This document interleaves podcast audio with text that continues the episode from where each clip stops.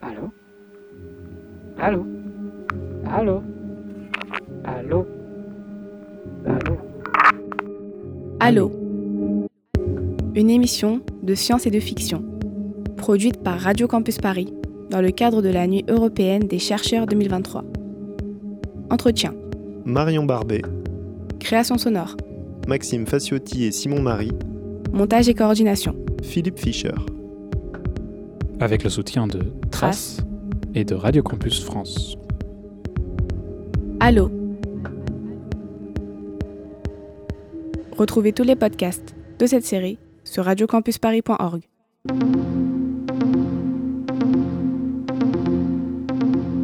Imaginez le monde en 2050.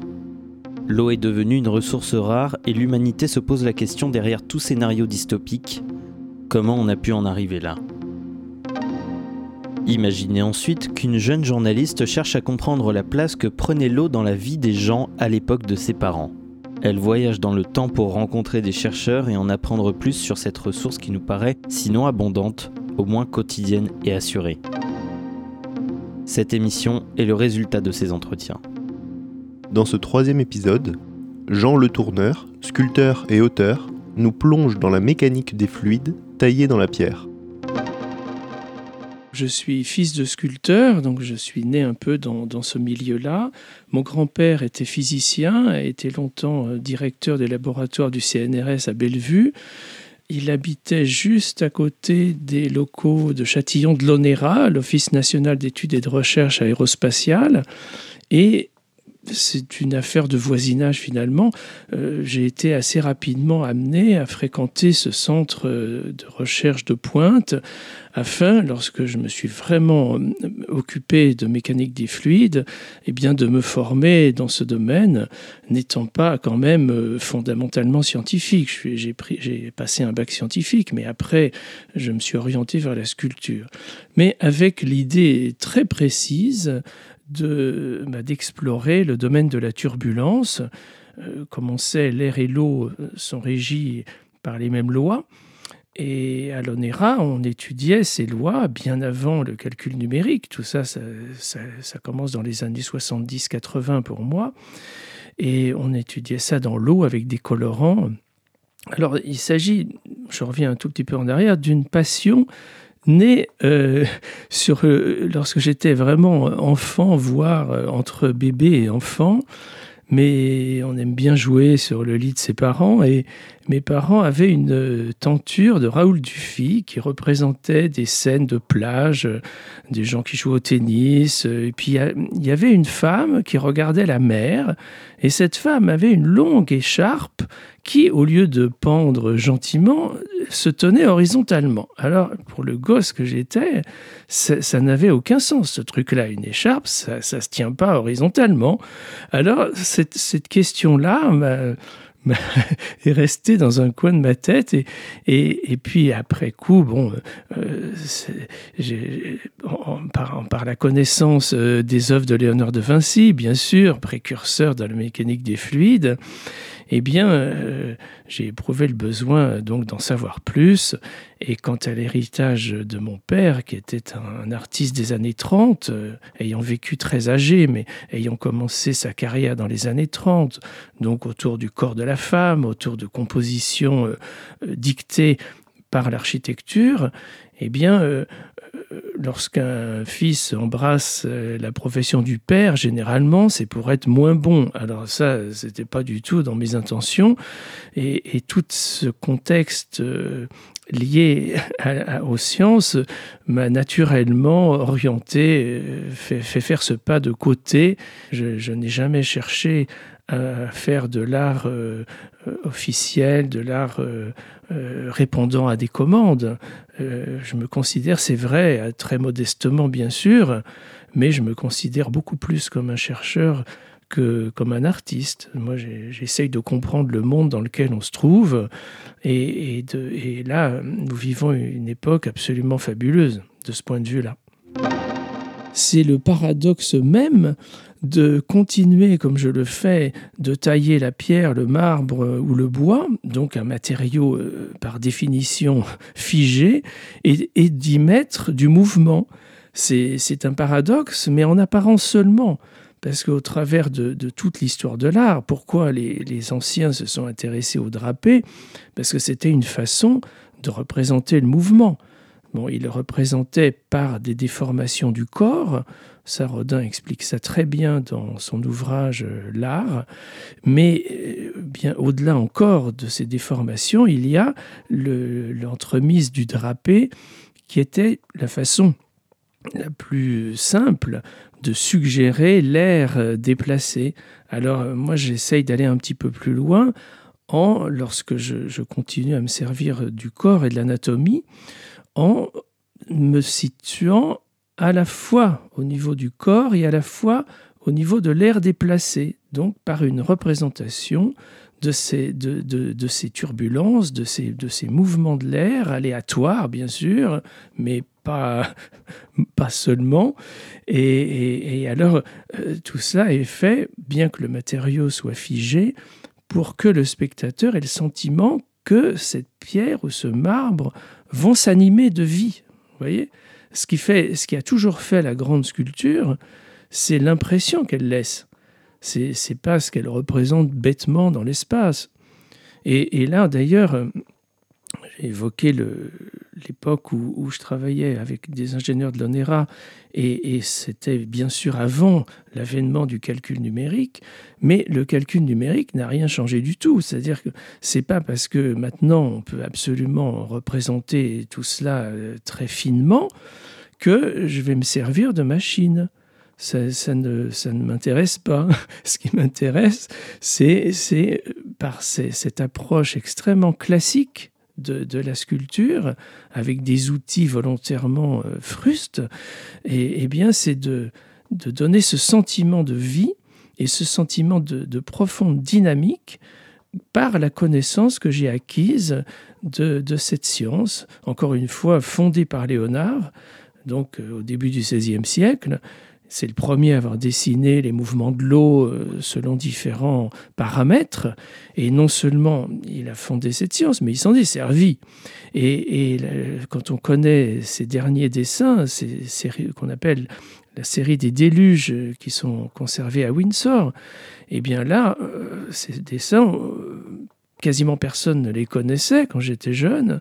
Et maintenant, grâce à l'avènement des sciences du chaos, très souvent, on s'en sert pour illustrer ses livres. Et, là, Léonard est allé beaucoup plus loin qu'une simple représentation d'un phénomène turbulent. Il, a ses compositions inspirées du déluge universel, de, la, destruction des villes par la, puissance de l'eau.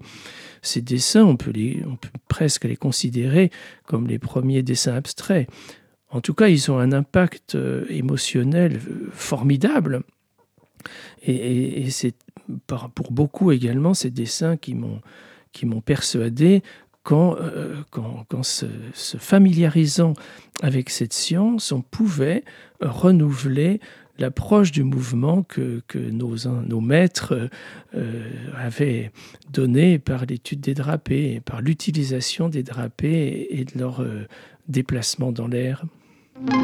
En tant que professeur, dans le contexte en plus actuel où euh, ce sont les concepts qui priment sur euh, tout le reste, eh je n'ai eu de cesse que de montrer que, sur quels critères reposait ce que nous appelons, nous, ce que nous avons toujours appelé le langage de la forme.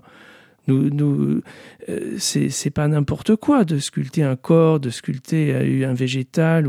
Et il faut en donner une analyse, une description, et en donnant cette description la plus fine et la plus objective qui soit, il n'y a aucune raison qu'on n'utilise pas un, langage comparable à, à, celui des scientifiques, parce que à la base, c'est la même matérialité, c'est la même réalité, c'est la, nous partons de la même nature.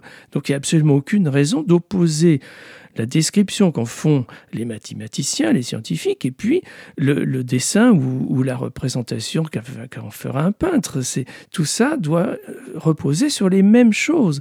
Et c'est ce que j'ai essayé de montrer dans, dans mes derniers bouquins. J'ai publié un livre sur le modelage du corps humain.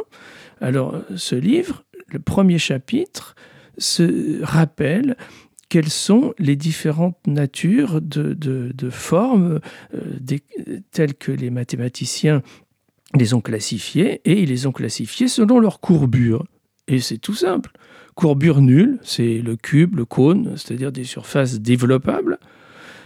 Courbure positive, c'est la sphère et ses dérivés. Courbure négative, c'est les dérivés de paraboloïdes hyperboliques énormément utilisé en architecture. Euh, tiens, on, vient d'achever d'ailleurs la Sagrada Familia de Gaudi. Les, les, les voûtes, quand on est là-dessous, sont absolument éblouissantes, prodigieuses. Ce ne sont que des combinaisons de paraboloïdes hyperboliques. Ni plus, ni moins.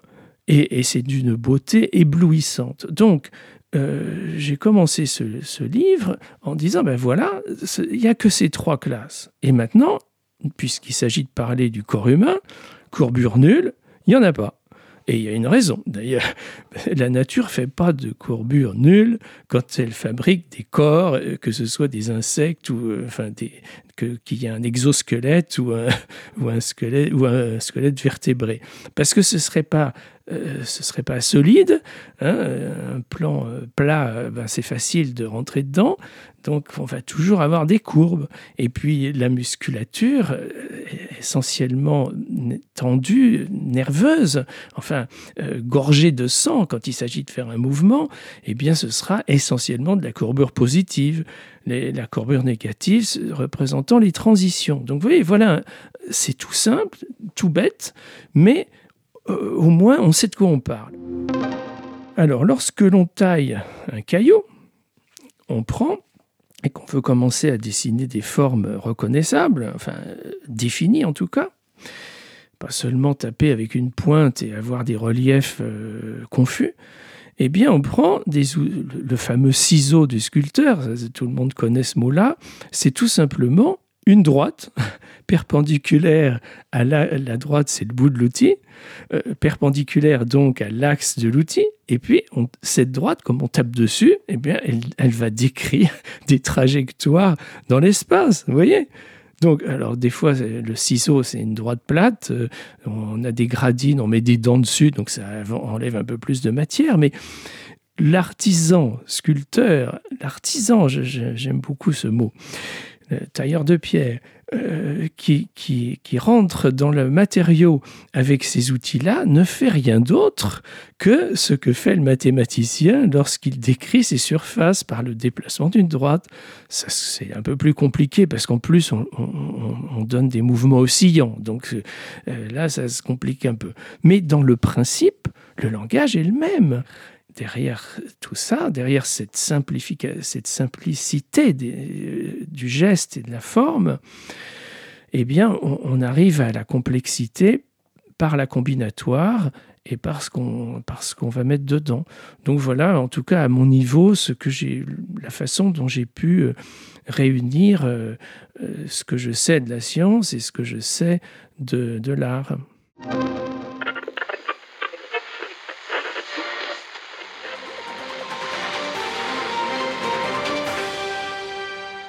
Plusieurs mois que la pénurie d'eau persiste. Mais comment le vivent les pompiers? Nous avons suivi une brigade de la région parisienne. Bon bah euh, c'est sûr euh, qu'au début euh, ça fait bizarre parce que nos tuyaux et nos lances ne servent plus à rien. Alors c'est dommage parce que c'est du beau matériel, hein, mais en même temps ça fait beaucoup moins lourd à porter pendant les interventions. Les pompiers ont été appelés sur une intervention. Il s'agit d'une maison en feu. Bon, ben, vu qu'on n'a pas de lance euh, ni d'extincteur, euh, on fait avec les moyens du bord. Les gars, vous êtes prêts? On souffle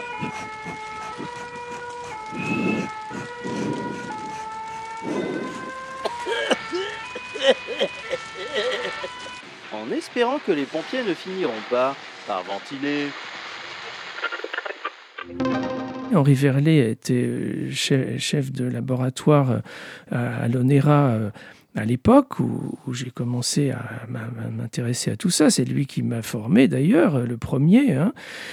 Et c'était un grand honneur d'ailleurs, parce que c'était vraiment le spécialiste quasi mondial de la question. Et il a fait des études pour l'ONERA. C'est lui qui a, étudié les, qui, a, participé aux études de la voilure de Concorde, euh, les turbovoiles de, de, Cousteau et Malavar. bon, et puis toute une liste invraisemblable. Et, mais c'est on, on, avait des images d'une grande beauté. Vous voyez, ce qui, lorsqu'on lit les ouvrages de, euh, d'Henri Poincaré, d'Adamar, qui a repris ses, beaucoup et, développé ses remarques sur la création en mathématiques, et eh bien, euh, jusqu'à Alexandre Grothendieck, ces gens-là, quand ils essayent de décrire ce qui se passe dans leur tête quand ils inventent quelque chose, eh bien, d'abord, premièrement, ça se passe avant le formalisme mathématique, et ensuite, ils sont guidés par quel sentiment? Un sentiment esthétique. Il m'est arrivé plusieurs fois de, lire en conférence euh, une page de Grothendieck, extrait de Récolte et Semailles, sans dire qu'il s'agissait d'un mathématicien, bien sûr, et en enlevant juste euh, un renvoi à un problème euh, spécifiquement mathématique personne, il emploie sur une page à peu près 7 ou 8 fois le mot harmonie. Et quand vous lisez ça, on peut, on, peut vous, on peut très bien dire, bah oui, euh, c'est un peintre, euh, c'est un dessinateur, euh, et ça c'est formidable parce que la, création est transmodale, pour reprendre une expression des, sciences cognitives, c'est-à-dire que la création, la pensée créatrice la, plus profonde, la plus archétypale, est en amont de tout formalisme. Et, moi, j'ai la conviction que c'est la même. Après avoir lu euh, des écrits de toutes ces, grosses pointures-là, eh bien, on est, c'est une évidence. On est, d'abord, nous sommes des êtres façonnés par euh, des, des lois de la nature qui ont produit de la beauté, donc le, sentiment esthétique est, enraciné en nous au plus profond.